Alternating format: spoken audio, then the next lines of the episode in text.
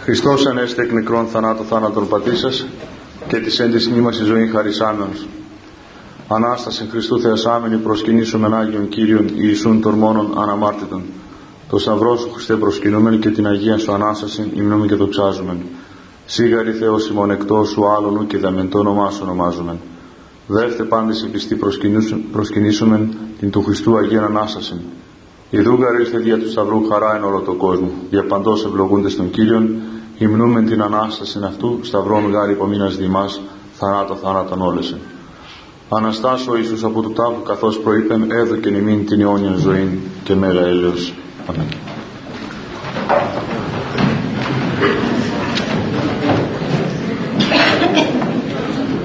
Απόψε που είναι και η τελευταία συγκέντρωση εδώ για το πνευματικό έτος που διανύομαι θα μας μιλήσει ο πατήρ Φιλόθεος.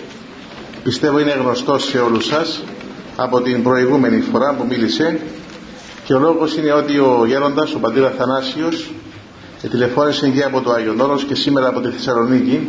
Έχει εγκλωβιστεί στην Βόρεια Ελλάδα γιατί ε, επισκευάζουν και διορθώνουν τον διάβλο του αεροδρομίου Θεσσαλονίκης και έτσι δεν κινείται κανένα αεροπλάνο. Και λέει ευτυχώς να ξεκουραστώ. Έτσι είπε.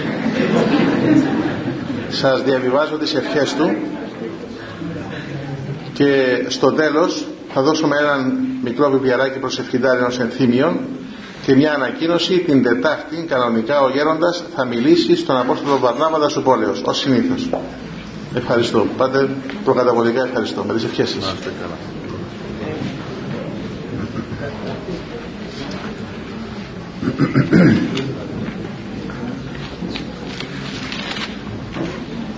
Ευχαριστώ τον κύριο Νικολαίδη και την Ιερά Αρχιεπισκοπή για την τιμή να είμαι πάλι μαζί σας και τη χαρά.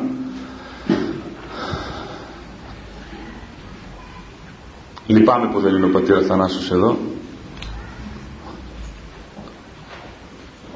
να συνεχίσει τις ωραίες αυτές συνάξεις που κάνετε μαζί και χαιρόμαστε που οικοδομήστε εν Χριστώ.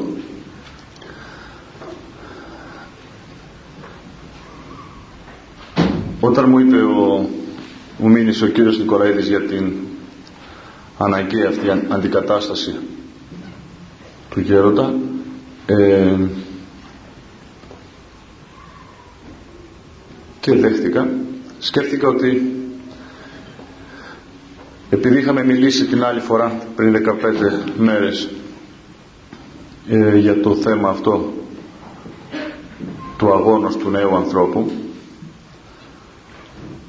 και δεν μπορέσαμε να, κάνουμε, να απαντήσω σε πολλές ερωτήσεις τις οποίες έβλεπα ότι ήταν ε, οι οποίες ήταν αρκετές από ό,τι θυμάμαι λόγω του χρόνου που δεν είχε ο γέροντας πατήρα Αθανάσιος επειδή έπρεπε να γυρίσει νωρίς στο μοναστήρι σκέφτηκα αν θέλατε να κάνουμε μια μικρή σύντομη ε, περίληψη σε λίγες γραμμές δηλαδή να συνοψίσουμε αυτά που είπαμε προχθές και ίσως και για μερικούς οι οποίοι δεν ήσαν. Και μετά να συνεχίσετε μερικές ερωτήσεις που θέλατε πολύ να κάνετε και να απαντήσουμε σε αυτές. Με τη χάρη του Θεού συμφωνείτε; Ναι ή όχι; Εντάξει.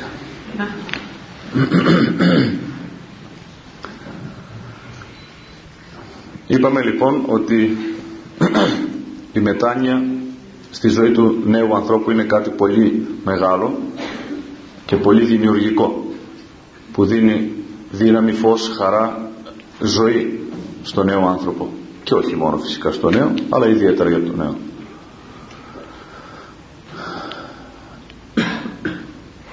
Η μετάνοια είναι η αίσθηση ότι λυπούμε τον Θεό και δεν είμαστε τέτοιοι που θέλει. Η ζωή μας, τα έργα, τα λόγια και οι σκέψεις μας δεν είναι τέτοια που περιμένει ο Άγιος Θεός από εμάς τους χριστιανούς. Και η αίσθηση ότι έτσι είναι τα πράγματα μας δημιουργεί μια γλυκιά ανοίξη μέσα μας και μας οδηγεί σε μια αλλαγή ζωής σε μια μετά μια αλλαγή νοός αλλαγή ζωής απόφαση για να αρέσουμε στο Θεό από εδώ και πέρα. Και η μετάνοια δεν είναι μια ένα σημείο είναι μια πορεία προς την τελειότητα προς το να αρέσουμε στον Χριστό κάνει ρεύμα και θα, άμα θέλετε κάποιον ή, ή μπορούμε να κλείσουμε τούτο. Ευχαριστώ. Ένας από τα κύρια μέτωπα του νέου ανθρώπου είπαμε ότι μαζί με όλες τις άλλες με όλη την άσκηση να, για τις αρετές του Χριστού είναι και η αγνότητα.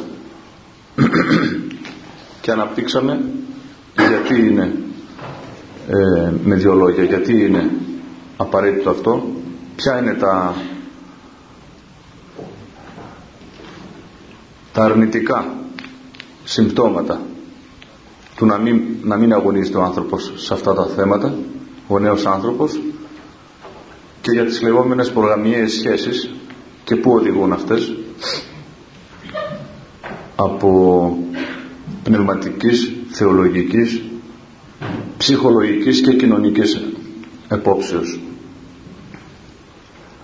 Ότι δεν συμφέρει η αμαρτία σε καμιά περίπτωση, δεν συμφέρει η αμαρτία σε θέματα αγνότητος ιδιαίτερα στο νέο άνθρωπο και ότι δεν είναι αυστηρή η Εκκλησία μας λέγοντας μία αυτό μία εκείνο διότι από αγάπη θέλει να μας προφυλάξει. Όπως ακριβώς η μάνα προφυλάσσει το παιδάκι της που έχει άγνοια του κινδύνου. Έτσι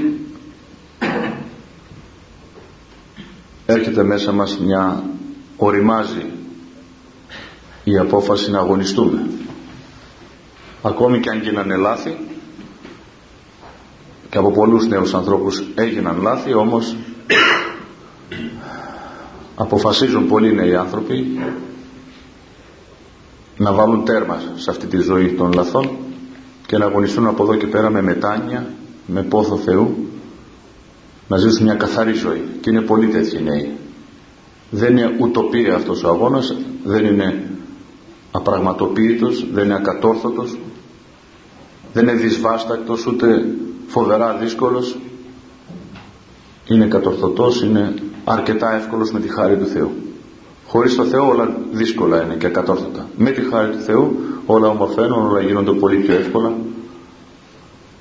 και όμορφα. Και απολαμβάνει μετά ο νέος άνθρωπος τους καρπούς αυτού του αγώνος και χαίρεται και αποκτά αυτογνωσία, κοσμογνωσία, θεογνωσία. Πάνω κάτω αυτά είπαμε σε γενικές γραμμές και μετά γίναν κάτι ωραίες ερωτήσεις που ε, χάρηκα και εγώ διότι βλέπω ότι υπάρχει κρίση και δεν το, δεν το αμφισβήτησα ποτέ αυτό αλλά και από, το, έτσι, από τις δικές σας συνάξεις χάρηκα που έβλεπα νέους ανθρώπους με κρίση βαθιά με σεβασμό στις ε, απόψεις της Εκκλησίας ακόμη και σαν άνθρωποι μπορεί κάποιος να έχει ε, κάποια αντίρρηση, κάποια αμφιβολία κάποια επιφύλαξη. Η Εκκλησία δέχεται και θέλει να ακούει τις αμφισβητήσεις σας τις απορίες σας, τις ενστάσεις σας. Για να πληροφορεί για να παρηγορεί να ενισχύει.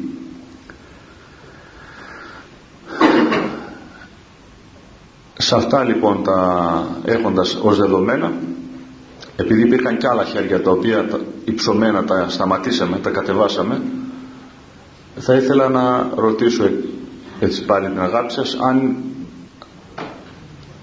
έχοντας διατηρήσει τις ε, μέσα σας αυτό το, αυτά που ελέγχθησαν μέσα την προηγούμενη φορά σε αυτήν την εκκλησία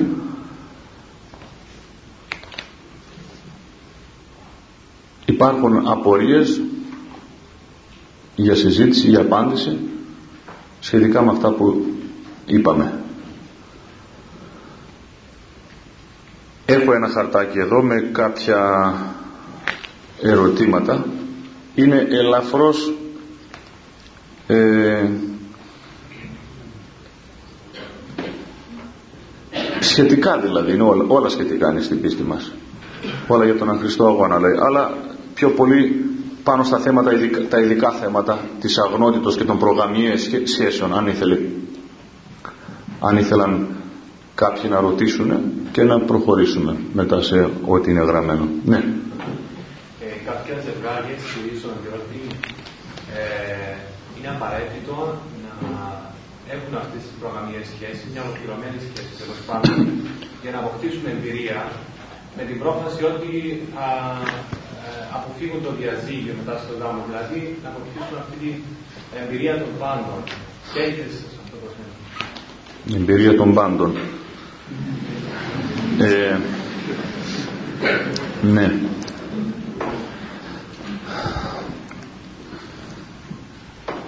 Καταρχήν να διευκρινίσω ότι δεν, δεν, θέλω να πω δικές μου θέσεις, έτσι. Ε, μόνο αν λέμε τις δικές μας σοφίες σε εισαγωγικά. Αυτά που σας είπα την προηγούμενη φορά και αυτά που σας λέει ο, ο Άγιος Καθηγούμενος της Μονής Μαχαιρά ο Τύρας Θανάσος δεν είναι ανθρώπινες σκέψεις, επινοήσεις αλλά αυτά προσπαθούμε να λέμε αυτά που λέει η Εκκλησία Λοιπόν, με τη χάρη του Θεού λοιπόν λέμε ότι και θέλω να, να, να τα ελέγχετε κι εσείς αν, αυτά που λέμε γιατί και εσείς όλοι μας είμαστε εκκλησία δεν είναι η ιερής μόνο εκκλησία. Αν βλέπετε κάτι που, που, που νομίζετε ότι δεν είναι όπως τα λέει η εκκλησία να το λέτε. Πάτερ αυτό δεν νομίζω να είναι όπως το λέτε να είναι η, η άποψη της εκκλησίας. Και θέλω να την δική σας συμβόλη και την βοήθεια. Λοιπόν, να πούμε λοιπόν ότι ποιος είναι ο σκοπός του γάμου; Από εκεί ξεκινάει το πράγμα. Αν δύο νέοι άνθρωποι που αρχίζουν την εκκλησία τους με την ευλογία του Θεού και της Εκκλησίας με το μυστήριο του γάμου γνωρίζουν τι σημαίνει αυτό ξέρουν και πώς θα προχωρήσουν και με ποιες προϋποθέσεις θα φτάσουν στο, στην ώρα αυτή.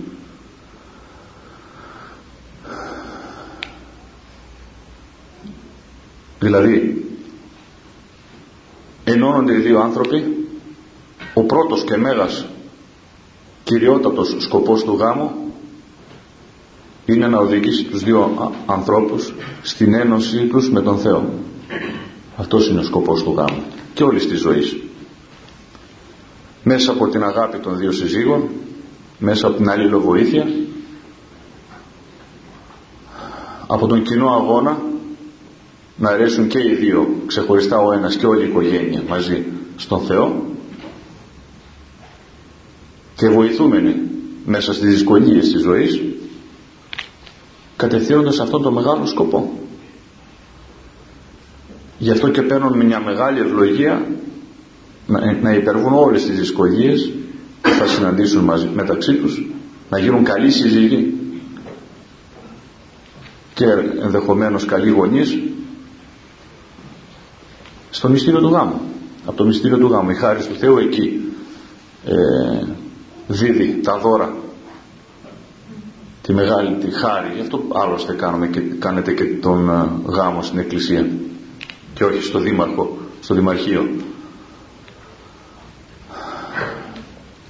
Ε, έχοντας λοιπόν γνώση του μεγάλου αυτού σκοπού οι χριστιανοί νέοι δεν αρχίζουν επιπόλαια θέλοντας να έχουν προθύστερα σχήματα. Το είπαμε αυτό την προηγούμενη φορά. Και ψυχολογικά δεν βοηθούνται με τα προθύστερα σχήματα. Αλλά και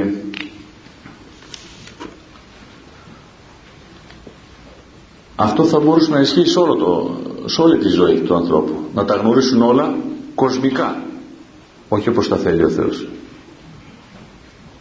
Ο Θεός μας τα γνωρίζει όλα με ένα δικό του τρόπο όταν εμείς ακολουθούμε τις Αγίες Εντολές.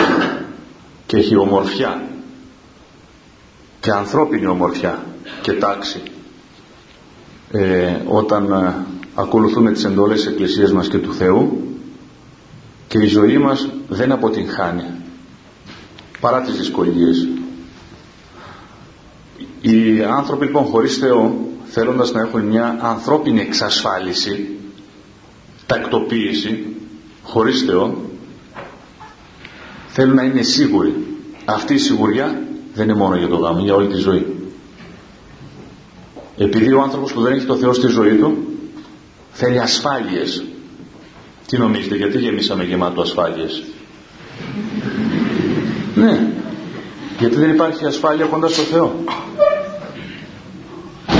ασφάλεια αυτό, ασφάλεια εκείνος ζωής ε, πυρκαγιάς καταστροφής οικονομικής. Ασφαλίζουμε λέει οι τραγουδιστές τη, τη φωνή τους οι ποδοσφαιριστές τα πόδια τους οι μπασκεμπολίστες τα χέρια τους. Γιατί; Δεν υπάρχει ασφάλεια του Θεού. Δεν αισθάνεται, αισθάνεται ανασφαλής ο άνθρωπος χωρίς Θεό. Και σου λέει κάτι πρέπει να κάνω πρέπει να έχω σύνταξη για τα γεράματα. Ακόμα και τα παιδιά λέγαμε προχθέ, προχθές κάποιες, σε κάποιες άλλες συνάξεις με, ε, με μεγάλους κυρίους και είναι, και είναι ότι τα παιδιά μας πολλές φορές τα βλέπουμε σαν προέκταση της περιουσίας μας. Και εκτός των άλλων ότι αντικείμενα για να γεμίσει το σπίτι να χαρούμε, τι ωραία να, να πενευόμαστε στη γειτόνισσα που το παιδί μας πέρασε στο πανεπιστήμιο ή ξέρω εγώ έκανε αυτό, έκανε εκείνο. Ε, να έχουμε και μια ε, ασφάλεια για τα γερατιά μας με το παιδί που θα μας γυροκομίσει. Γι' αυτό τα θέλουμε τα παιδιά. Ε, υποβιβάζοντας την αξία της ζωής. Την αξία των παιδιών μας τα οποία έχουν αξία καθεαυτά ο Θεός τα έφερε τα παιδιά στη ζωή για αυτά, όχι για μας για να κληρονομήσουν την αιώνια βασιλεία. Και μας έβαλε και εμάς δίπλα να τους βοηθήσουμε. Εμείς όμως από κοσμική άποψη θέλουμε να εξασφαλίσουμε το, το, το παρόν και το μέλλον μας. Με τα παιδιά, με όλα. Και το μέγα, το μέγα αυτό δώρο της ζωής το υποβιβάζουμε εμείς σε ένα αντικείμενο. Με χαμερπή δηλαδή κριτήρια. Ε, αποτυχία είναι αυτό έτσι ο άνθρωπος που είναι χωρίς Θεό αισθάνεται όλο ανασφάλειες και θέλει να, να είναι σίγουρος. Θα πάρω το σύντροφο της ζωής μου αλλά ξέρω εγώ τι θα μου βγει. Πρέπει να τα ξέρω όλα. Μα τι να ξέρεις όλα; Τον εαυτό σου τον ξέρεις; Τον εαυτό σου δεν τον ξέρεις γιατί δεν έχεις το Θεό. Αν έχεις το Θεό σιγά σιγά θα μαθαίνεις και τον εαυτό σου. Και θα μαθαίνεις και το σύντροφο της ζωής σου πνευματικά πρώτα.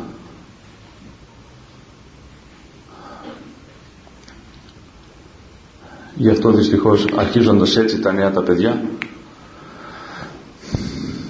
αρχίζουν με χαμόγελα αρχίζουν με δώρα με γλέντια με πολλά και μετά όλα αυτά μετά από δύο-τρεις μήνες και ίσως περισσότερο ψάχνουμε για δικηγόρο. Γιατί, γιατί λείπει ο Χριστός; Και δεν είναι, δεν είναι ότι τα βρίσκουν ανθρωπίνως ότι έχουν ε, ταιριάζουν ότι ε,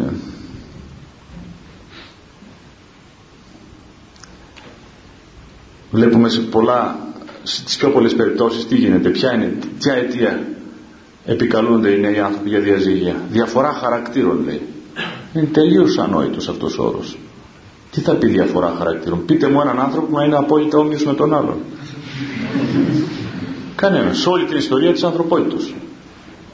Υπάρχει απόλυτα ένας άνθρωπος να, να είναι με τον άλλον ίδιος. Συνεχώς όλοι οι άνθρωποι. Και ο ένας συμπληρώνει τον άλλον άλλοι μόνο ήταν ίδιοι όλοι. Λείπει ο Χριστός. Γι' αυτό δεν μπορεί να συνεχίσει ο γάμος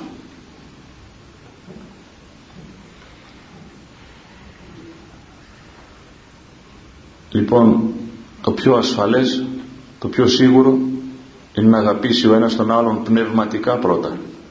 Χωρίς να αρνούμαστε το συναισθηματικό φυσικά. Είναι μια δύναμη της ψυχής και το συνέστημα αλλά η Χριστό λογική επικρατεί.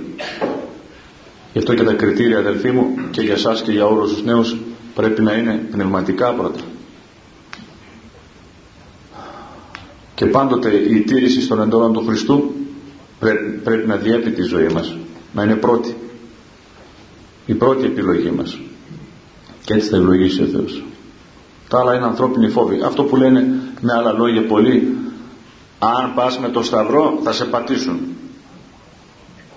Ε, είναι, είναι η, η, ο λογισμός του διαβόλου αυτός. Είναι ο λογισμός του διαβόλου. Τι έλεγε και στο Χριστό δεν ήταν ο πόλεμος του διαβόλου. Η βασιλεύση του Ισραήλ κατάβα από το Σταυρού και πιστέψομεν αυτό λέγανε. Εξωτερικά δεν φαίνεται ανθρωπίνως δεν φαίνεται η ισχύς του, του Σταυρού η ισχύς του, της υπακοής στον, ε, στις εντολές του Χριστού. Μυστικά είναι αυτά. Ούτε ο Χριστός ε, επειδή του λέγανε αυτά τα πράγματα είπε εντάξει να σας δείξω τη δύναμή μου μα η δύναμη του Χριστού ήταν η ταπείνωση του η αγάπη του. Ο Σταυρός του η δόξα του Χριστού είναι ο Σταυρός του. Θυμάστε που είπε είναι δοξάστη ο Υιός του ανθρώπου η δόξα του, του Χριστού είναι ο Σταυρός και η δόξα του Χριστιανού πάλι ο Σταυρός του Χριστού είναι. Η υπακοή στις εντολές του Χριστού. Το κόψιμο του, του θελήματός μας του σαρκικού φρονήματος του γηίνου φρονήματός μας και η υπακοή στις εντολές του Θεού. Αυτή είναι η δόξα και η δύναμη και η χάρη του χριστιανού αν θέλουμε να τα κάνουμε ανθρώπινα να αρέσουμε στους ανθρώπους εύκολα είναι εξωτερικά. Αλλά δεν έχουμε χάρη Θεό όμως είναι σταυρός. Σταυρώνοντας την ανθρωπίνη λογική που θέλει να τα ξέρει όλα από την αρχή. Χάνουμε τη χάρη του Θεού. Εμείς όμως καλούμαστε από τον Άγιο Θεό και τη λογική μας να τη βουτούμε μέσα στην λογική του Θεού και να την σταυρώνουμε για να αγιάζεται. Και δεν θέλουμε έναν κόσμο ωραίο. Αλλά χωρίς Θεό θέλουμε όλα τα ωραία να τα ευλογεί ο Θεός πρώτα. Και αν είναι σύμφωνα με το θέλημα του Θεού να τα ακολουθούμε. Πήραμε κάποια απάντηση; Ναι. Κανείς άλλος; Ναι. Στην Κύπρο υπάρχει η συνήθεια ε, του Αραγώνα και μετά του γάμου σε αρκετές περιπτώσεις. και πολλοί είναι να έχουν μας διάβασε ο ιερέας στην Εκκλησία την ευχή του Αραγώνα, είναι εντάξει, μένω μαζί και τα λοιπά. Ήθελα να ξέρω τι είναι αυτή η ευχή που διαβάζει ο ιερέας. Συνηθίζεται ως μυστήριο ο Αραγώνας. Δεν είναι μια ευχή είναι, δεν είναι, δεν είναι συνάπτεται με το γάμο από ό,τι ξέρω. Έτσι δεν είναι. Η τέλεση του Αραγώνα γίνεται πριν από το μυστήριο του γάμου Εκείνο είναι μια ευχή.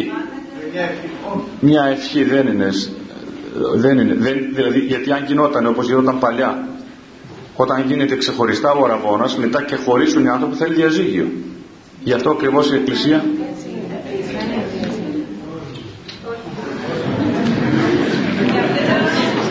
νομικά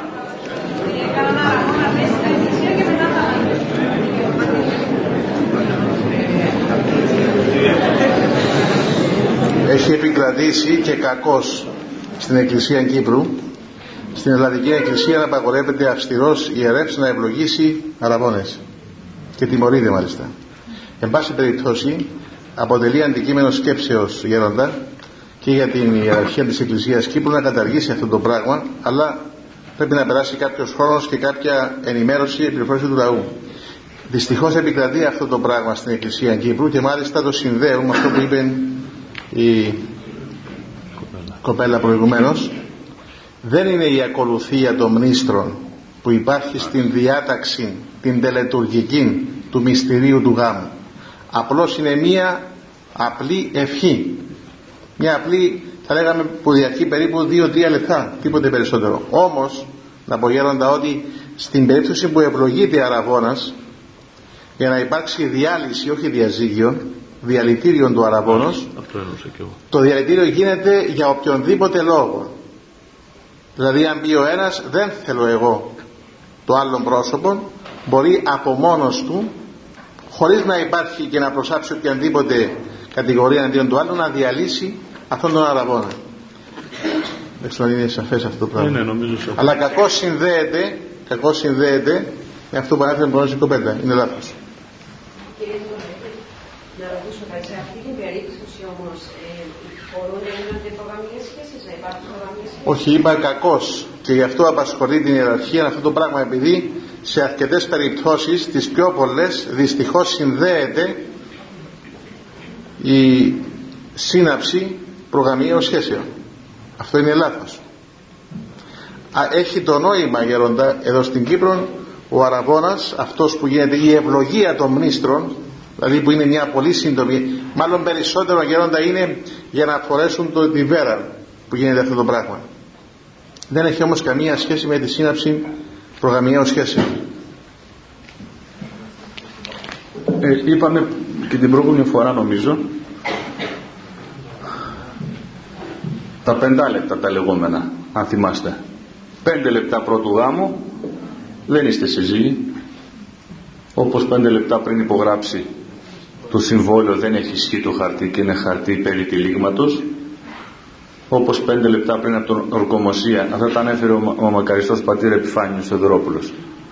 Πέντε λεπτά την ορκομοσία του πρόεδρου της Δημοκρατίας είναι απλός πολίτης. Ο υποψήφιος πρόεδρος έτσι και πέντε λεπτά πριν το μυστήριο δεν είστε σύζυγοι. Και πώς μπορείτε λοιπόν πέντε λεπτά πρώτου γάμου να κάνετε τα των συζύγων ε, είναι αυτονόητο δηλαδή δεν χρειάζεται άλλη θεολογική ανάλυση. Απλώς το λένε ότι πολλές φορές και όχι μόνο στην Κύπρο και, και στην Ελλάδα γίνεται και αλλού φυσικά όταν ε, θέλουν να δικαιολογηθούν. Ε, όχι τόσο πολύ οι νέοι άνθρωποι γιατί το είπαμε και την προηγούμενη φορά οι νέοι άνθρωποι δεν θέλουν να δικαιολογούνται. Κυρίως οι μανάδες και οι πατεράδες δικαιολογούνται για τα παιδιά τους. Και, και λένε τα γνωστά τώρα έτσι γίνεται τι θα πει έτσι γίνεται αυτό είναι Ιησούς Χριστός χθες και σήμερα ο αυτός και Ιησούς αιώνας. Δεν έχει έτσι γίνεται να ξεγίνει άμα γίνεται. Λοιπόν και εσείς αδελφοί μου να τα έχετε και υπόψη είναι αυτά. Είναι σοβαρά αμαρτήματα αυτά που μάλιστα ε, εμποδίζουν τη Θεία Κοινωνία. Διότι είναι μολύνουν την ψυχή και το σώμα του, του, ανθρώπου. Και η Εκκλησία πάντοτε την αμαρτία τη θεωρεί αμαρτία. Ως ε, ε, αποστασία και περιφρόνηση το προς το θέλημα του Θεού. Που δεν, που δεν ωφελεί καθόλου αλλά ζημιώνει πολύ την ψυχή του, του ανθρώπου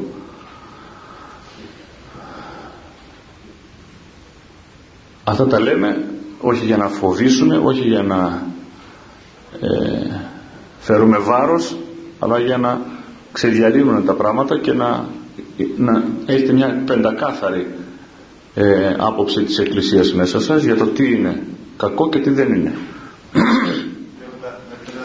Παρακαλώ. Άλλωστε επιθυμώνται οι γονείς δέχονται ή ανέχονται τα παιδιά τους όντας αραβωνιασμένοι να συζούν στο ίδιο σπίτι. Ναι. Και αυτά να τα πείτε και στα παιδιά σας αργότερα. Και εσείς οι νέοι που θα κάνετε οικογένεια ή έχετε οικογένειες ε, ήταν αυτό η ερώτησή σας, αυτό που είπατε, ναι. Είναι ξεκάθαρο. Εμείς δεν, δεν μας ενδιαφέρει η άποψη του κόσμου. Ο κόσμος μας ενδιαφέρει, οι ψυχές των ανθρώπων μας ενδιαφέρουν και πονούμε όταν ε, αποστασιάζονται, όταν φεύγουν από, τη, από την ζωή της Εκκλησίας του Χριστού αλλά η, η, η κρίση τους, η άποψή τους είναι λαθεμένη και δεν φεύγουμε εμείς από τη χάρη του Θεού, από την ευλογία του να, τηρούμε, να θέλουμε να τηρούμε τις εντελώσεις του Χριστού και της Εκκλησίας. Είναι ασφάλεια, αυτή είναι η πραγματική ασφάλεια. Είναι, και είναι σταυρός βέβαια. Υπάρχουν τα γνωρίζουμε αυτά. Ηρωνίες πολλές, χλεβασμοί. Δυστυχώς έγινε και τώρα στο τέλος προς το τελευταίους μήνες έγινε ένας σάλος στην Ελλάδα με κάποιες τέτοιες δηλώσεις. Κάποιο επισήμου εκπροσώπου της Εκκλησίας. Ε, και πολλοί νέοι είχαν σκανδαλιστεί αλλά η Ιεράς Σύνοδος Εκκλησίας της Ελλάδας το, το, τοποθέτησε τα πράγματα και πολλές άλλες ε, πολλοί άλλοι μέσα στην Εκκλησία. Δεν υπάρχει δηλαδή αμφιβολία δεν υπάρχει κάποια, κάποιο σκοτεινό σημείο σε αυτό. Είναι ξεκάθαρα. Ακόμη κι αν οι νέοι άνθρωποι δεν μπορούν να το καταλάβουν. Ή μάλλον όχι δεν το καταλαβαίνουν το καταλαβαίνουν. Αλλά ξέρετε τι λένε; Πάτερ καλά είναι μάλλον αυτά που λες αλλά δύσκολα. Ε, οι νέοι είναι για τα δύσκολα. Άμα λέτε εσείς οι νέοι ότι τα δύσκολα θέλετε να τα αποφεύγετε τότε τι είναι πολύ μεγάλη η φιλοσοφία του κόσμου είναι αυτή του κόσμου τούτου του απατεώνος να μας ε, ε, μαθαίνει να αποφεύγουμε τα δύσκολα να μην έχουμε υπομονή. Να μην έχουμε ε, να μην υδρώσει καθόλου. Να μην κουραστεί καθόλου η ψυχή μας. Να μην πονέσουμε. Μακριά από κάθε είδους πόνο. Α, δεν είναι όμως αυτό. Εμείς δεν αποφεύγουμε τον πόνο. Εμείς προσπαθούμε να να αποκομίσουμε τα ωφέλη του πόνου μεταμορφώνοντας τον πόνο μέσα στη ζωή μας. Εν Χριστώ. Το παράδειγμα του Χριστού του αρχηγού της πίστεώς μας είναι εύγλωτο. Δεν επέφυγε το σταυρό. Και όχι μόνο για τη σωτηρία μας βέβαια αλλά για να μας δώσει και τύπον στη ζωή μας. Παράδειγμα. Και η ζωή των Αγίων της Παναγίας μας. Όλη της Εκκλησίας. Είναι η αποφυγή πάση θυσία κάθε είδους πόνου ε, λοιπόν αγώνα αδελφοί μου για να γίνουν τα ωραία στη ζωή μας. Ο κόσμος θέλει τα εύκολα και γι' αυτό μας κρύβει την ευλογία που έρχεται από τα δύσκολα τα ωραία δύσκολα. Τα δύσκολα του Θεού τα οποία όπως είπαμε αφού τα αρχίσουμε δεν φέρονται τόσο δύσκολα αλλά οπωσδήποτε θέλει κάποιον αγώνα. Ο κόσμος λοιπόν σας τα κρύβει αυτά και σας λέει ψέματα πρώτον ότι είναι ακατόρθωτα αυτά αυτή η ζωή ότι είσαι κάτι εξωγήινο αν ζεις μια τέτοια ζωή ή γι' αυτό αρχίζεις και να περιφρονεί το νέο κάποιος κοσμικός όταν μάθει ότι έχει καθαρή ζωή, αγνή ζωή χωρίς προγαμιαίες σχέσεις δεν το πιστεύουν. Και όλη η ζωή εδώ η κοσμική είναι ένας βομβαρδισμός ανελαίτος προς τους νέους ιδίους ανθρώπους για να τους πείσει ότι είναι όχι απλώς ε, αυτό είναι το φυσιολογικό αλλά είναι ανόητο ε, ακαταλαβίστικο το να ζει κανείς μια ζωή έτσι με καθαρή την ψυχή και το σώμα του και να μην μολύνεται με σαρκικούς μολυσμούς. Και βέβαια όχι μόνο πρώτου γάμου αλλά και μετά του γάμου μετά το γάμο. Η ελεύθερη συμβίωση με άλλους εκτός οικογενείας ε, ανθρώπους, πρόσωπα διαφημίζεται. Λέω γιατί; Και το διαζύγιο, ε, τι είναι και το διαζύγιο; Όπως αλλάζουμε το ρούχο μας. Το βαρεθήκαμε, το αλλάζουμε, βάζουμε άλλο. Και εκεί πάει προς διάλυση και τις οικογένειες πάει. Εκεί θέλει να φτάσει ο διάβολος του σύγχρονου άνθρωπο και μάλιστα και τους Ορθοδόξους. Τους άλλους τους κατάφερε. Στη Δύση δεν υπάρχει δεν έχει μείνει οικογένεια. Έχει διαλυθεί. Δεν, δεν ξέρουν άλλωστε τι σημαίνει οικογένεια κάπου είχα ακούσει ότι είχαν κάνει ένα συνέδριο περί οικογενείας και αρχίσαν να λένε, αρχίσαν από τον ορισμό και καταλήξαν στον ορισμό, χωρίς να ορίσουν την οικογένεια. Δεν προχώρησαν σε τίποτα άλλο. Τελείωσε το συνέδριο και δεν, δεν καταλήξαν τι σημαίνει η οικογένεια, γιατί άρχισαν να μαλώνουν και να λένε πολύ δυτικοί ότι η οικογένεια είναι και η συμβίωση δύο ομοφιλοφίλων. Γιατί να μην είναι, γιατί να μην το πούμε και αυτό; Ναι. Και άρχισαν να λένε λοιπόν και δεν τελειώσαν πουθενά. Αντιθέτως εμείς ξέρουμε την οικογένεια. Γιατί σώζεται ακόμη με τη χάρη του Θεού και της Εκκλησίας μας η οικογένεια στην Ορθόδοξο πίστη και ζωή στο λαό μας. Ε, αυτά θέλουμε να, να, να διατηρήσουμε αδελφοί μου και αυτά που θα δώσουν την ομορφιά στη ζωή σας. Κρατήστε λοιπόν πάση θυσία αυτή την ωραία παράδοση και ζωή. Κρατήστε την τη χάρη που λαμβάνετε με τον αγώνα σας στο γάμο. Και με τον αγώνα πρώτου γάμου και με τον αγώνα μετά τον γάμο. Να έχετε τη χάρη του Θεού και να χαίρεστε. Τα παιδάκια σας, τους συντρόφους σας το σύζυγο ή τη σύζυγο που θα σας δώσει ή σας έδωσε ο Άγιος Θεός η Εκκλησία στεφανώντας σας, στεφανών δίνοντάς σας την ευλογία των στεφάνων.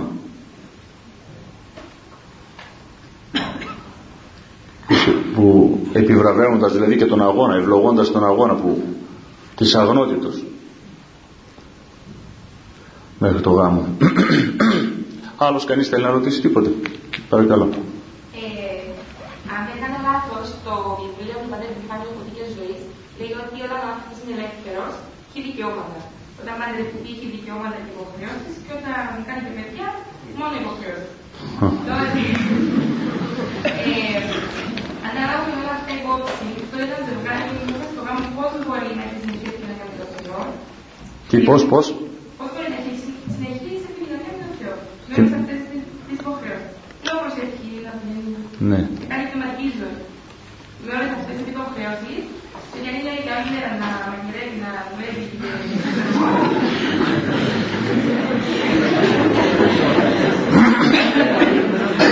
και η δεύτερη ερώτημα είναι εάν κανονικά ένα βιβλίο όταν σκεφτούν αυτά, τότε πρέπει να κοιτάξει τον άλλο τρόπο.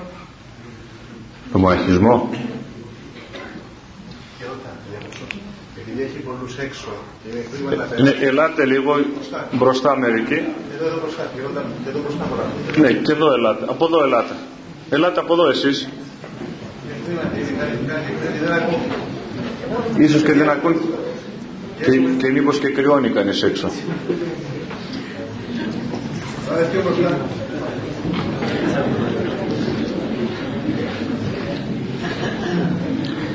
Ένα άλλο που, μας ε, μαθαίνει, που σας μαθαίνει και μας μαθαίνει ο κόσμος είναι τα δικαιώματα.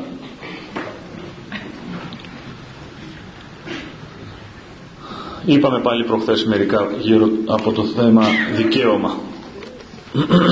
τα δικαιώματα των χριστιανών αδελφοί μου είναι στο Χριστό. Στην αγάπη μας προς τον Χριστό και προς τους συνανθρώπους μας. Όσο πιο πολύ αγαπά κανείς τον Θεό αγωνίζεται να αγαπά και τον συνάνθρωπό του. Και αισθάνεται ότι όσο πιο πολύ αγιάζεται τόσο πιο πολύ τόσο λιγότερα δικαιώματα έχει σε αυτόν τον κόσμο. Τα δικαιώματα θα τον περιμένουν στην αιώνια ζωή. Εκεί θα γίνει ταμείο και θα αποδοθούν οι οφειλές της αγάπης. Και ο Απόστολος Παύλος λέει δεν οφείλουμε ο ένας τον άλλον τίποτε τροποντινά δεν έχουμε δικαιώματα παρά τον αγαπάμε ο ένας τον άλλον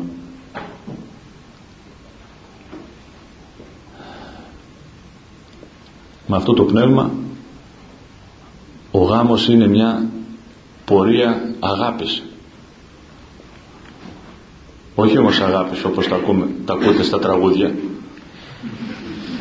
Μια φορά πήγαινα από μια, από, από μια πόλη σε μια άλλη στην Ελλάδα και ήμουνα στο αυτοκίνητο σε λεωφορείο. Και όταν έφτασα στο, στον προορισμό μου εκεί με περίμεναν κάποιοι χριστιανοί και μου λένε πώς πέρασες λέει πάτερ; Τους λέω έμαθα όλες τις τελευταίες επιτυχίες και σε όλες τις ε, εγκλήσεις και τις πτώσεις και τα, τους αριθμούς περί αγάπης. Και σε όλα τα πρόσωπα. Ε, αυτή είναι μια κοσμική ε, αντίληψη. Δεν είναι αγάπη αυτό. Η αγάπη είναι θυσία. Και ο γάμος έτσι έχει ευλογία και χαρά και γίνεται η λιμάνη ευτυχία όταν είναι θυσία. Όπως λέγαμε όχι να λέμε στους άλλους όλο εγώ, ε, αυτό που θέλω να κάνεις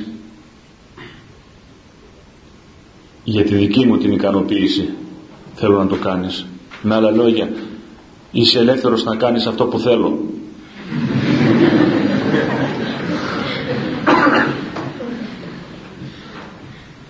ε, μια τέτοια ε, ε, αντιμετώπιση του συντρόφου της ζωής που είναι ένα από τα μεγαλύτερα δώρα του Θεού αμαυρώνεται. Και μετά καταντά ο γάμος από ομορφιά, από χαρά, από ευτυχία δυσβάστακτο φορτίο. Και αρχίζουν μετά τα οι αντεγκλήσεις ένα σου και ένα μου. Σήμερα εγώ έκανα αυτή τη δουλειά αύριο η σειρά σου. Κοίτα με τυχόν και δεν γίνει. Θα γίνουμε από δύο χωριά. Και αρχίζουν δηλαδή μετά οι προστριβές ακριβώς επειδή έχω δικαίωμα. Αν όμως ξέρεις ότι ο άλλος είναι ένα από τα μεγαλύτερα δώρα του Θεού στη ζωή σου και αγωνίζεις έτσι να τον αγαπάς ο σύντροφός σου αυτόν που σου έδωσε ο Χριστός και η Εκκλησία. Και αν προσφέρεσαι εσύ με θυσία, θυσιαστική αγάπη στον άνδρα σου ή στη γυναίκα σου κερδίζοντας τον εν Χριστώ και σε βοηθώντας αυτόν να σε βοηθεί η ζωή γίνεται μια μια συνεχής προσφορά αγάπης και μια ανταλλαγή δώρων. Και αυτό είναι το ήθος της Εκκλησίας μας. Το ήθος της Θείας Λειτουργίας. Τι κάνουμε στη Θεία Λειτουργία; Προσφερόμαστε ο ένας τον άλλον εαυτούς και αλλήλους Χριστό το Θεό παραθόμεθα και προσφερόμαστε όλοι μαζί ενωμένοι στο Θεό. Και προσφέρουμε δώρα στο Θεό. Και ο Θεός μας δίνει τα δικά Του δώρα. Μια ανταλλαγή δώρων είναι η Θεία Λειτουργία. Προσφέρουμε εμείς όλη τη ζωή μας. Σύ παρακατά τη θα τη ζωή μόνο άπασαν και την ελπίδα δέσποτα φιλάνθρωπε. Και προσφέρουμε τα ποινά δώρα. Τη δική μας την ανθρώπινη αγάπη την ανθρώπινη προσφορά την ε, όλο τον αγώνα της ζωής μας που συμπεριλαμβάνεται και συνοψίζεται στον Άρτο και στον Ίνο και παρακαλούμε και δεόμεθα και κετεύουμε να έρθει ο Παράκλητος η χάρις του Πατρός και του Υιού και του Αγίου Πνεύματος να αγιάσει αυτά τα δώρα που δίνουμε εμείς λέγοντας τα σάικ των σώνσι προσφέρουμε και αυτά τα φτηνά και ανθρώπινα και ταπεινά δώρα μας που όμως περιλαμβάνουν όλη την ταπεινή, την ανθρώπινη τη δική μας φτωχή αγάπη έστω όμως. Αγάπη όμως προς τον Χριστό, προς τον Θεό προς τον εντριάδη Θεό μας. Δίνουμε αυτά τα ταπεινά δώρα και ο Θεός μας δίνει τα δικά του δώρα. Ποια; Το σώμα και το αίμα του. Τη χάρη του. Και κοινωνούμε με τον Θεό προσφέροντας τα δώρα και δεχόμενοι τα δώρα του. Αυτό είναι το ήθος της Εκκλησίας αυτό είναι το ήθος της Θείας Λειτουργίας. Θυσιαστικό ευχαριστιακό. Ήθος προσφοράς. Αυτή είναι η πραγματική αγάπη. Η άλλη αγάπη είναι μη χειρότερα.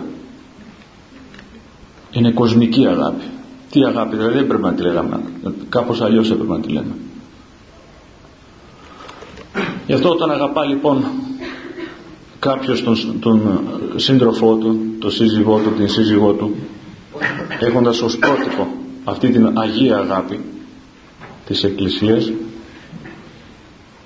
παρετείται από τα φτηνά ανθρώπινα δικαιώματα και μπαίνει μέσα το μόνο το δικαίωμα της αγάπης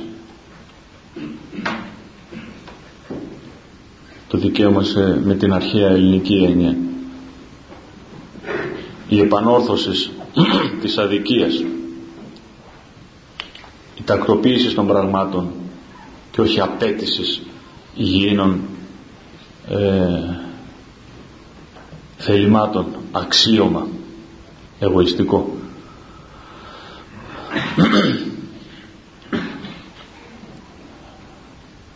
Όπως και λέγοντας, ερμηνεύοντας αυτά που λένε οι Άγιοι Πατέρες προχθές λέγαμε ότι το δικαίωμα του Θεού ακούμε στον άμωμο και σε άλλες στους ψαλμούς περί των δικαιωμάτων του Θεού ευλογητός η Κύριε δίδαξόν με τα δικαιώματά σου. Θυμάστε που το λέμε; Τι δικαίωμα δηλαδή ποιο είναι το δικαίωμα του Θεού; Το δικαίωμα του Θεού είναι η αγάπη του. Είναι κατά συνεκδοχή ο νόμος του Θεού ο οποίος εκφράζει την αγάπη του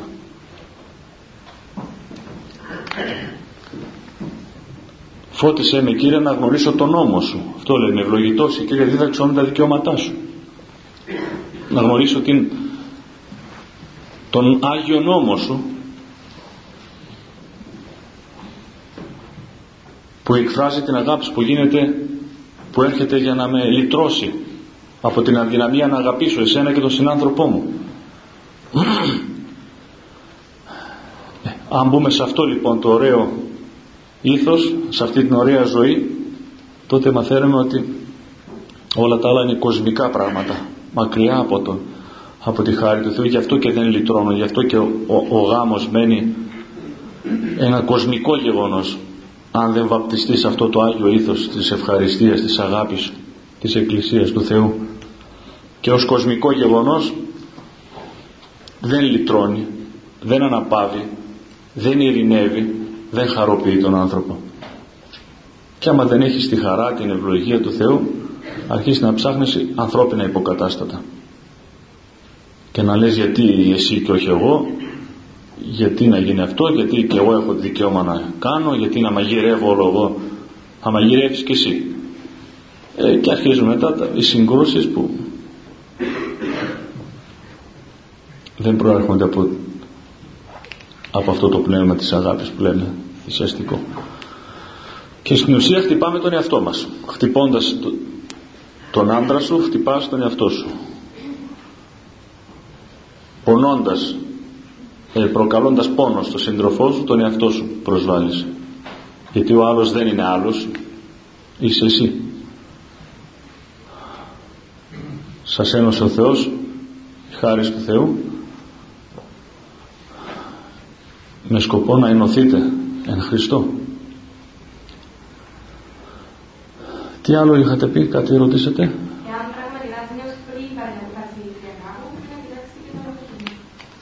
Ε, καλά, αυτό είναι κάτι εις δέδο το λέμε, ανάλογα τι κλίση δίνει ο Θεός. Κλίση και με γιώτα και με ήττα. Ροπή, κατεύθυνση, αλλά και κλίση, κάλεσμα. Ε, πάντως να ξέρετε και, και ο μοναχισμός και ο γάμος το ίδιο Ευαγγέλιο έχουν. Τις ίδιες εντολές του Χριστού έχουν. Γι' αυτό και λέει και ο Απόστολος και εσείς λέει έγαμοι ως μη έχοντες γυναίκες γυναίκας πορεύεστε, αγωνίζεστε, ζείτε με ποια έννοια δηλαδή με το πνεύμα του άνω σχόμαντας καρδίας της Θείας Λειτουργίας. Δεν έχουμε εμείς οι μοναχοί δικό μας Ευαγγέλιο και εσείς δικό σας. Άλλο τώρα ότι ο, μοναχ, ο, μοναχός ζει πιο, ε, άμεσα την εν Χριστώ ζωή. Με έναν, δικό, με έναν ιδιαίτερο τρόπο πιο έντονο και εσείς όμως μέσα στην, μέσα στην ζωή, μέσα στον κόσμο τηρούνται στις εντολές του Χριστού έχοντες το ήθος αυτό που προείπαμε την εν Χριστώ άσκηση τον αγώνα να αρέσετε στο Θεό ούμα κάνεστε τις βασιλείες του Θεού. Και ο καθένας βέβαια θα όχι να απορρίπτουμε το ε, να, να ακολουθούμε το μοναχισμό ε, αποστρεφόμενοι τον γάμο. Γιατί θα φτάσουμε στο σημείο ξέρω εγώ να έχουμε αυτό που είπαμε προηγουμένως. Δικαιώματα. Και τι θα γίνει εγώ δηλαδή μια ζωή θα μαγειρεύω; Και μια ζωή θα πλένω και θα σιδερώνω; Όχι γι' αυτό θα γίνω μοναχός ή μοναχή για να μην μαγειρεύω για να... και ο μοναχός μαγειρεύει. Αλλά θα γίνω μοναχός θα γίνω μοναχή γιατί ε, αυτή είναι η κλίση μου προς τον Θεό. Από το Θεό. Με γιώτα και με ήτα κλήσεις. Και ένας άλλος έλεγε και με ύψιλον είναι για τους ανορθόγραφους αυτό λέει ναι Όψη των τόσων προκλήσεων και πειρασμών που συναντούν οι νέοι μας σήμερα ποια όπλα πρέπει να χρησιμοποιούν στη ζωή τους για να μπορέσουν να κρατηθούν αλληλοί και ωραίοι μέχρι την ημέρα του οργάνου. Το χάρη προσευχή να το αλλά όπλα θέλει. Ε, όλα όσα λέει η Εκκλησία μας και η Αγία Παράδοσή μας αυτά τα οποία ε, έχει πετάξει στον κάλαθο των αχρήστων σήμερα ο κοσμικός άνθρωπος και έχει βάλει άλλα ωραία σε εισαγωγικά ωραία κοσμικά. Είναι ας πούμε η τηλεόρασης τα έντυπα τα άσεμνα τα κοσμικά τα γλέντια που δεν έχουν καμιά σχέση με τα γλέντια της Εκκλησίας η περιφρόνηση στην νηστεία η περιφρόνηση στην, στα σεμνά ήθη γενικότερα στη σεμνή εμφάνιση στα περιφρόνηση σε όλη την παράδοση του ευσεβούς λαού μας ο οποίος έχει μέσα τα σπέρματα της μετανοίας, της αγάπης προς το Θεό. Αν ακολουθήσουμε βήμα προς βήμα αυτά που μας λέει η Αγία Εκκλησία μας, ο Χριστός και αυτά βέβαια για τον συγκεκριμένο νέο ίδιος άνθρωπο θα μας τα πει ο πνευματικός γι' αυτό και έχει αξία όπως είπαμε δεν θυμάμαι αν το είπαμε αυτό ή αν τα είπα κάπου άλλο δεν θυμάμαι κιόλας. Έχει σημασία η σχέση μας με το πνευματικό. Όχι μόνο για να εξομολογούμαστε τις αμαρτίες μας για να εξαγορευόμαστε, εξαγορευόμαστε τις αμαρτίες μας αλλά και για να μας πει πώς θα με μια προσωπική θεραπευτική αγωγή να βρούμε τον, την ίεση της ψυχής μας και να αποφύγουμε τους περαιτέρω μολυσμούς βλέπετε κάθε άνθρωπος έχει κάθε οικογένεια έχει τον προσωπικό ιατρό τον οικογενειακό ιατρό. Έτσι και στην ψυχή. Ξέρουμε τα γενικά προστάματα της Εκκλησίας. Ξέρουμε το, τις εντολές του Θεού αν τις ξέρουμε.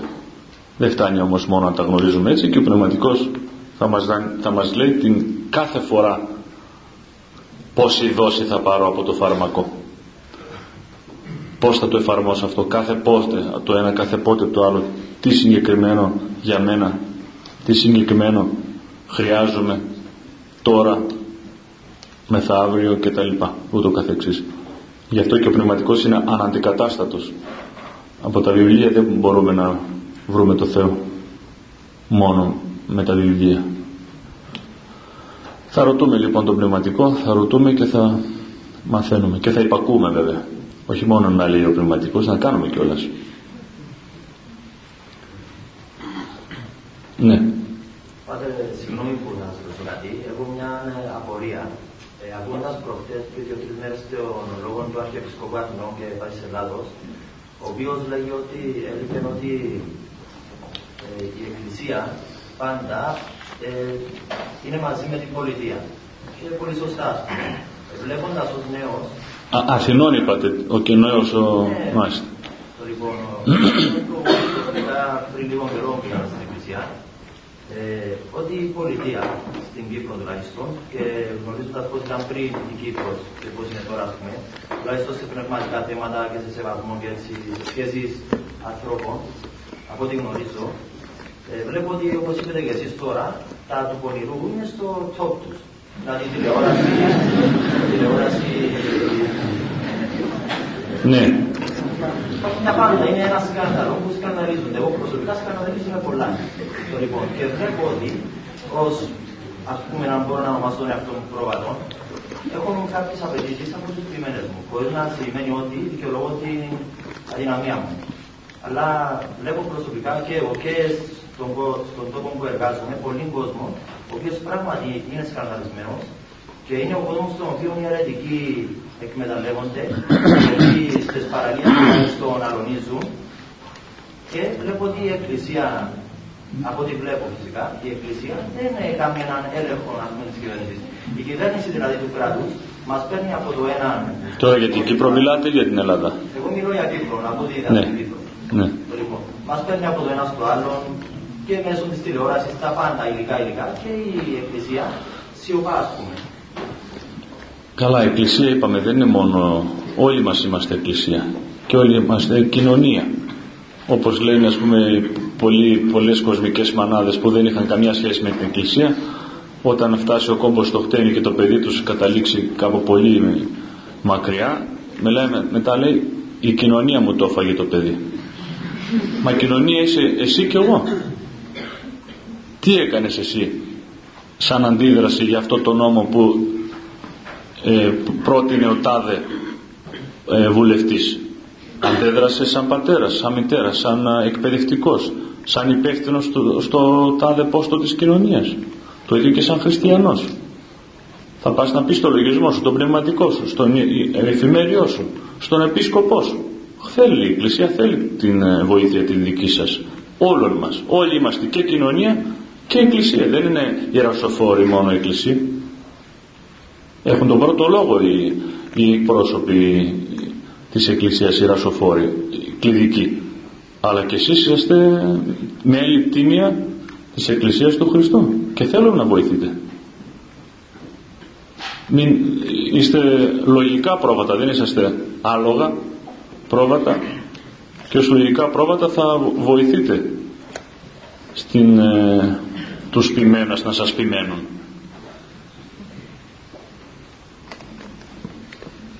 και με την προσευχή σας αλλά και με την με σεβασμό να λέτε και το λογισμό σας δεν ε, ε, όχι δεν απαγορεύεται αλλά επιβάλλεται αυτό εδώ στην Κύπρο μάλιστα ε, υπάρχει και το δημοκρατικότερο τυπικό εκλογής επισκόπων. Δεν σώζεται στην Ελλάδα. Εσείς ψηφίζετε για τους επισκόπους δεν είναι έτσι; Αν λοιπόν τους επισκόπους τους ψηφίζετε που είναι κάτι πολύ μεγάλο για τα άλλα θέματα τα οποία η συνείδηση του χριστιανού αντιδρά. Δεν πρέπει να αντιδράτε και να συμβάλλετε στο να αποτρέπονται. Αν δεν, δεν αντιδράτε λοιπόν φταίτε κι εσείς. Όλοι φταίμε.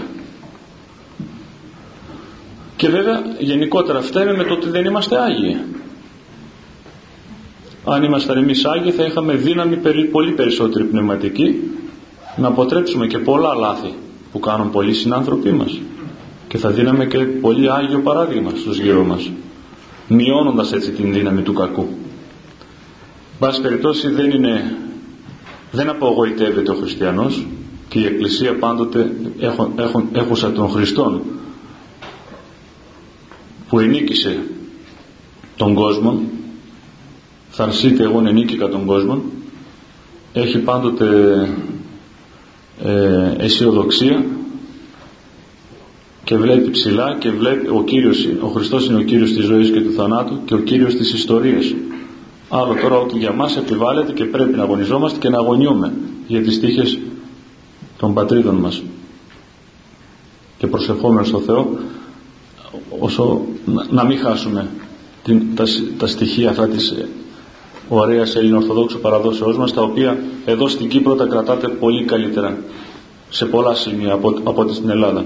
Προσέξτε μόνο αδελφοί να μην χάσετε κι εσείς πολλά με την είσοδο τώρα στην Ευρώπη η Ευρώπη δεν είναι δεν είμαστε κατά της Ευρώπης αλλά όπως και άλλες φορές είπαμε και, και η Εκκλησία το λέει επισήμως να φοβόμαστε να μην χάσουμε αυτά που έχουμε γιατί τότε γίνεται επικίνδυνη για μας η Ευρώπη. Και οι σωστοί Ευρωπαίοι οι πνευματικοί άνθρωποι της Ευρώπης με την καλή έννοια πνευματική όχι οι κουλτουριάριδες οι Ευρωπαίοι αλλά αυτοί που έχουν ανησυχίες πνευματικές περιμένουν και τους Έλληνες Ορθοδόξους της Ελλάδος και της Κύπρου να προσφέρουν κάτι που δεν έχει η Ευρώπη που έχει χάσει μάλλον η Ευρώπη. Αυτή την, ε, τα στοιχεία της Ορθοδόξου παραδόσεώς μας. Και περιμένουν και αυτοί να τους βοηθήσουμε και εμείς με τη δύναμη που έχει η πίστη μας η πίστη του λαού μας, η ζωή του λαού μας που έχουν χάσει αυτοί δηλαδή το να κάνουμε έναν κόσμο όχι απλώς ωραίο ανθρώπινα χωρίς Θεό αλλά με τον Θεό. Γι' αυτό και εμείς δεν θέλουμε δεν έχουμε ως υπέρτατο σκοπό της εντάξεώς μας στην Ευρώπη την οικονομική ευημερία δίνοντας γη και είδωρο στους Ευρωπαίους να μας διαλύσουν όλα τα άλλα τα ωραία, τα αγνά και σεμνά της παραδόσεώς μας. Αλλά να αντιδρούμε να λέμε όχι. Το, το κυριότερο να μην χάσουμε την πίστη των πατέρων μας. Και όλα τα άλλα μετά θα φροντίζει γιατί και οι δυτικοί και οι Ευρωπαίοι έχουν και αυτοί ε, θετικά πράγματα τα οποία μπορούν να πάρουμε από αυτούς αλλά να δώσουμε κάτι πολύ θετικότερο εμείς.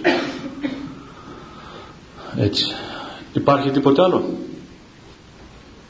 Ναι σε αυτό που λέγατε για την ε, Ευρώπη ε, τώρα βέβαια το θέμα μας άλλο ήταν αλλά έχει σχέση εντάξει ε, γίνονται κινήσεις για διάφορα νομοσχέδια ξέρω εγώ για να να νομοποιηθούν κάποια ξέρω διάφορα mm. πράγματα. Ε, Προηγουμένως στην Κύπρο έχει δημιουργηθεί πρόβλημα για το θέμα των, ε, του, του γάμου του, στο Δημαρχείο. Πολιτικού γάμου. Πολιτικού γάμου. Ε, Κάποιο καθηγητή στη Θεολογικής Σχολής των Αθηνών ε, δικαιολογούσε ίσως δεν ξέρω αυτό το θεσμό ε, χρησιμοποιώντας ιστορικά στοιχεία. Λέει ότι λέει, ας πούμε, τον 6ο αιώνα θεσμο, θεσμοθετήθηκε νομικά η, η τάξη και η εκκλησιαστική.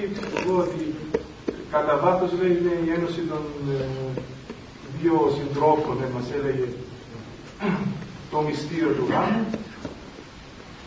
Ουσιαστικά αυτό είναι λέει και αυτό προηγουμένως μπορούσε και ο δήμαρχος της, ε, ξέρω εγώ, το Πάρχης στο Βυζάντιο ή στη Ρωμαϊκή περίοδο να παντρεύει και το δεχόταν η Εκκλησία.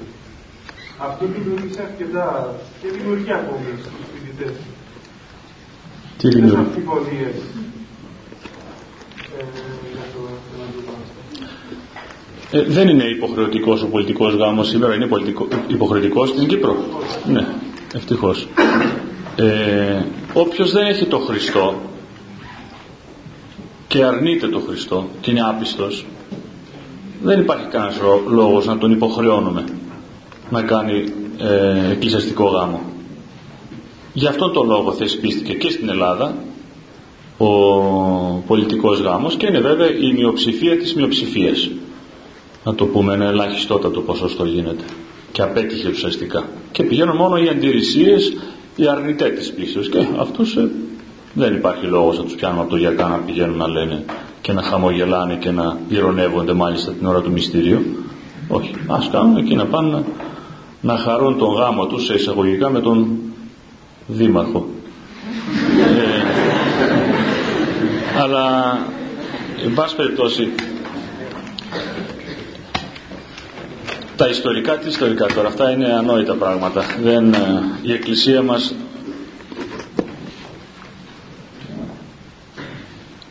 μπήκε στην κοινωνία μέσα στην πολιτεία ενώθηκε με την πολιτεία με την ζωή του, του, του Έλληνος για να ευλογήσει όλες τις πτυχές της ζωής και όλα αυτά είχαν αξία. Τώρα έχουν πολλά έχουν γίνει τυπικότητες μόνο. Παλαιότερα είχαν αξία. Όλοι οι άρχοντες γι' αυτό και έρχεται η Εκκλησία για τους άρχοντες τους πιστούς βασιλείς.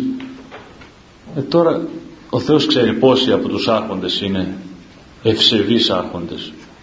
Ακόμα και αν πηγαίνουν στην, ε, σε μια δοξολογία στην Εκκλησία. Τέλος πάντων ο Θεός ξέρει δεν κρίνουμε κανέναν εμείς. Αλλά όμως ε, έστω και αυτό είναι μια ευλογία. Έστω και αυτό ίσως παρακινεί κάποιον ε, άρχοντα κάποιον ε, πολιτικό άρχοντα της, ε, του κράτους να λέει ότι α, τώρα κάτι μπορεί να να κινήσει τη συνείδησή του και να πει δεν είμαι σωστός όπως πρέπει να πήγα ασπάστηκα το Ευαγγέλιο έδωσα υπόσχεση ενώπιον του Αρχιεπισκόπου. Ξέρω κάτι μπορεί να τον βοηθήσει. Ο πολιτικός γάμος δεν είναι γάμος. Πασχίζουν οι άνθρωποι να πείσουν τον εαυτό τους ότι αυτά που κάνουν με το Θεό μπορούν να τα κάνουν και χωρίς Θεό και καλύτερα ίσως εντάξει εμείς δεν θα τους πιάσουμε από το αυτή. Είναι ελεύθερα πολύ γρήγορα όμως θα καταλάβουν τις επιπτώσεις αυτής της επιλογής τους. Κάποτε έλεγε σε ένα ένα Σέρβος μας διηγείτο τότε ακόμα που υπήρχε ε, διωγμός της πίστος στη Σερβία ε, κάποιος έλεγε τι διαφέρει λέει ένα παιδί βαπτισμένο με ένα μη βαπτισμένο το ίδιο πράγμα. Και το ένα παιδί είναι και το άλλο παιδί είναι. Θέλοντας να ηρωνευτεί δηλαδή το Άγιο Βάπτισμα τη χάρη του Αγίου Βαπτίσματος. Και κάποιος ε, έτσι ε, ετοιμόλογος και θυμόσοφος ε, χριστιανός απάντησε. Είναι λέει σαν δύο κομμάτια τυρί που το ένα είναι με αλάτι και το άλλο είναι χωρίς αλάτι. Το ένα δεν θα διατηρηθεί πολύ καιρό. Θα χαλάσει θα μυρίσει θα το πετάξει. Το άλλο όμως επειδή έχει αλάτι είναι μέσα στην αλμύρα θα διατηρηθεί. Έτσι είναι η χάρη του Θεού και τα Άγια Μυστήρια στη ζωή μας αυτό, αυτό κάνουν. Μας ενώνουν με τον Θεό. Μας συντηρούν εν Χριστώ. Μας δυναμώνουν εν, εν Αγίο Πνεύματι. Και ο γάμος ως κοσμικό γεγονός αποτυχία είναι. Με τον Χριστό όμως με τον αγώνα πριν από το γάμο και με τον αγώνα μετά το γάμο ε, παίρνουν δύναμη πολύ. Οι δύο άνθρωποι οριμάζουν οι ψυχές τους μορφώνονται εν Χριστώ και παίρνει πολύ χαρά η ζωή τους. Γίνεται ένα μυστήριο. Και γι' αυτό είναι η χάρη που ενώνει και δυναμώνει τους δύο ανθρώπους αυτούς να συνεχίσουν και στα άλλα μυστήρια της ζωής τους. Μήπως όπως και ο πατέρας ο φυσικός πατέρας χωρίς να είναι με τη χάρη του Θεού πατέρας αποτυχάνει. Η μάνα το ίδιο. Η εργασία χωρίς Θεό. Έχει τεράστια διαφορά, διαφορά με την εργασία με το Θεό. Εργασία χωρίς το Θεό χωρίς τη χάρη του Θεού χωρίς την, τη μεγάλη αποστολή της προσφοράς προς τον συνάνθρωπο γίνεται δουλεία. Γι' αυτό και λέγεται δουλειά ενώ η ανχριστό εργασία παραμένει αγάπη προσφοράς θυσιαστική προς τον συνάνθρωπο και αγιάζει και εσένα και δίνεις κάτι πολύ μεγάλο και στο κοινωνικό σύνολο. Και όλη η ζωή μας αδελφοί μου. Χωρίς το Θεό είναι μια ματαιότητα. Ανούσια χωρίς χαρά. Πολύ γρήγορα τη βαριούνται οι άνθρωποι. Γίνεται βαρετή η ζωή χωρίς Θεό. Και τώρα που είστε νέοι άνθρωποι εσείς σας τα λέμε αυτά όχι για να σας κορακέψουμε ούτε για να σας κάνουμε πλήση εγκεφάλου. Την πλήση εγκεφάλου την κάνει ο κόσμος έξω από την εκκλησία. Γιατί είναι εύκολη αυτή η πλήση εγκεφάλου. Η εκκλησία σας λέει δύσκολα πράγματα κατά άνθρωπων για τους κοσμικούς είναι δύσκολα. Με το Θεό όμως εύκολα κατορθωτά και αυτά που θα σας δώσουν το νόημα της ζωής και θα σας χαροποιήσουν. Και δεν θέλουμε αργότερα. Εμείς μη κρύβοντάς σας τις δυσκολίες να μας λέτε πάτερ δεν μας τα είπατε μας τα κρύψατε κι εσείς. Όπως μας τα κρύψαν οι, οι κοσμικοί άνθρωποι. Όπως μας λένε ψέματα οι τηλεοράσεις και τα λεγόμενα μαζικά μέσα ενημερώσεως. Και εσείς δεν μας τα είπατε τα δύσκολα, τα ωραία.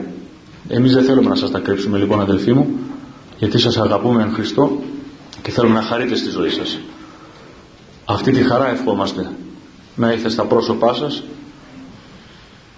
Να μην μετανιώσετε μετά για τις επιλογές σας. Και να μην προσέξετε το αυτό. Δεν θέλουμε να σας βλέπουμε μετά να θρυνείτε ερήπια στη ζωή σας. Γι' αυτό σας τα λέμε αυτά. Αγωνιστείτε τώρα που είσαστε νέοι άνθρωποι φυλάξτε την καθαρότητα της ψυχής και του σώματός σας. Πρώτο γάμο αγωνιστείτε να έχετε το Χριστό και μέσα στο γάμο σας. Για να έχετε πολύ χαρά στη ζωή σας. Παρά τις δυσκολίες παρά τις ηρωνίες παρά τους χλεβασμούς της συγχρόνου κοσμικής ζωής. Ο Χριστός θα σας δώσει πολύ χαρά θα φανερωθεί στη ζωή σας θα τον αισθάνεστε πολύ κοντά τον Θεό όχι στην Αυστραλία και στην Αμερική και στο υπερπέραν αλλά μέσα σας θα είναι ο Χριστός. Θα σας ευλογεί με την παρουσία Του. Στη ζωή σας δια της στηρίσεως των Αγίων Εντολών Του. Και για μας τους μοναχούς θα είναι, είναι μεγάλη ευλογία και χαρά πνευματική να μαθαίνουμε ότι και στην Κύπρο μας υπάρχουν νέοι άνθρωποι που αγαπούν τον Χριστό και όχι διανοητικά τον αγαπούν αλλά δια της στηρίσεως των εντολών του. Ο έχοντας εντολάς μου και τηρών αυτάς εκείνος εστιν ο αγαπών και θα είναι παρηγοριά και για μας. Και βλέποντας εσάς που μέσα σε αυτές τις δυσκολίες τις κοσμικές αγωνίζεστε να έχετε τον Χριστό στη ζωή σας και εμείς τα λέμε και μη, τόσοι αδελφοί μας με τόσες δύσκολες συνθήκες αγαπούν τον Θεό και αγωνίζονται να τηρούν τις εντολές του. Εμείς που είμαστε στα μοναστήρια με άγιες συνθήκες άρα και κάνουμε αυτά που πρέπει.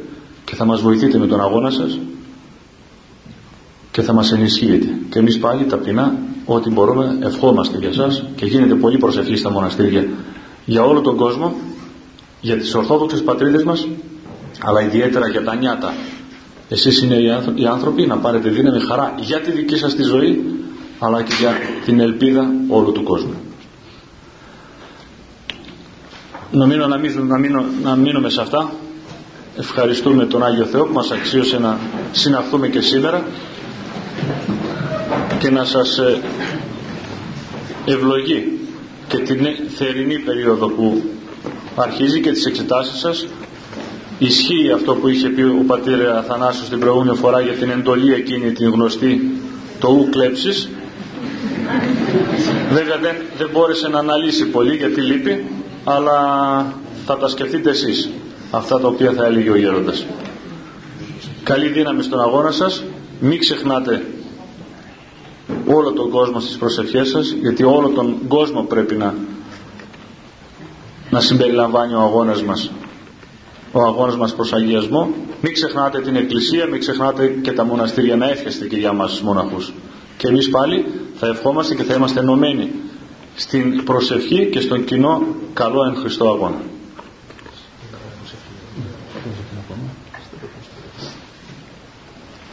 Χριστέ το φως του αληθινών το φωτίζουν και αγιάζουν πάντα ανθρώπων ερχόμενων εις τον κόσμο σημειωθεί το εφημάς στο φως του προσώπου σου ή να είναι αυτό ψώμεθα φως του απρόσιτον και κατεύθυνον τα διαβήματα ημών προς εργασίαν των εντολών σου πρεσβείες Παναχάντου Μητρός και πάνω των Αγίων.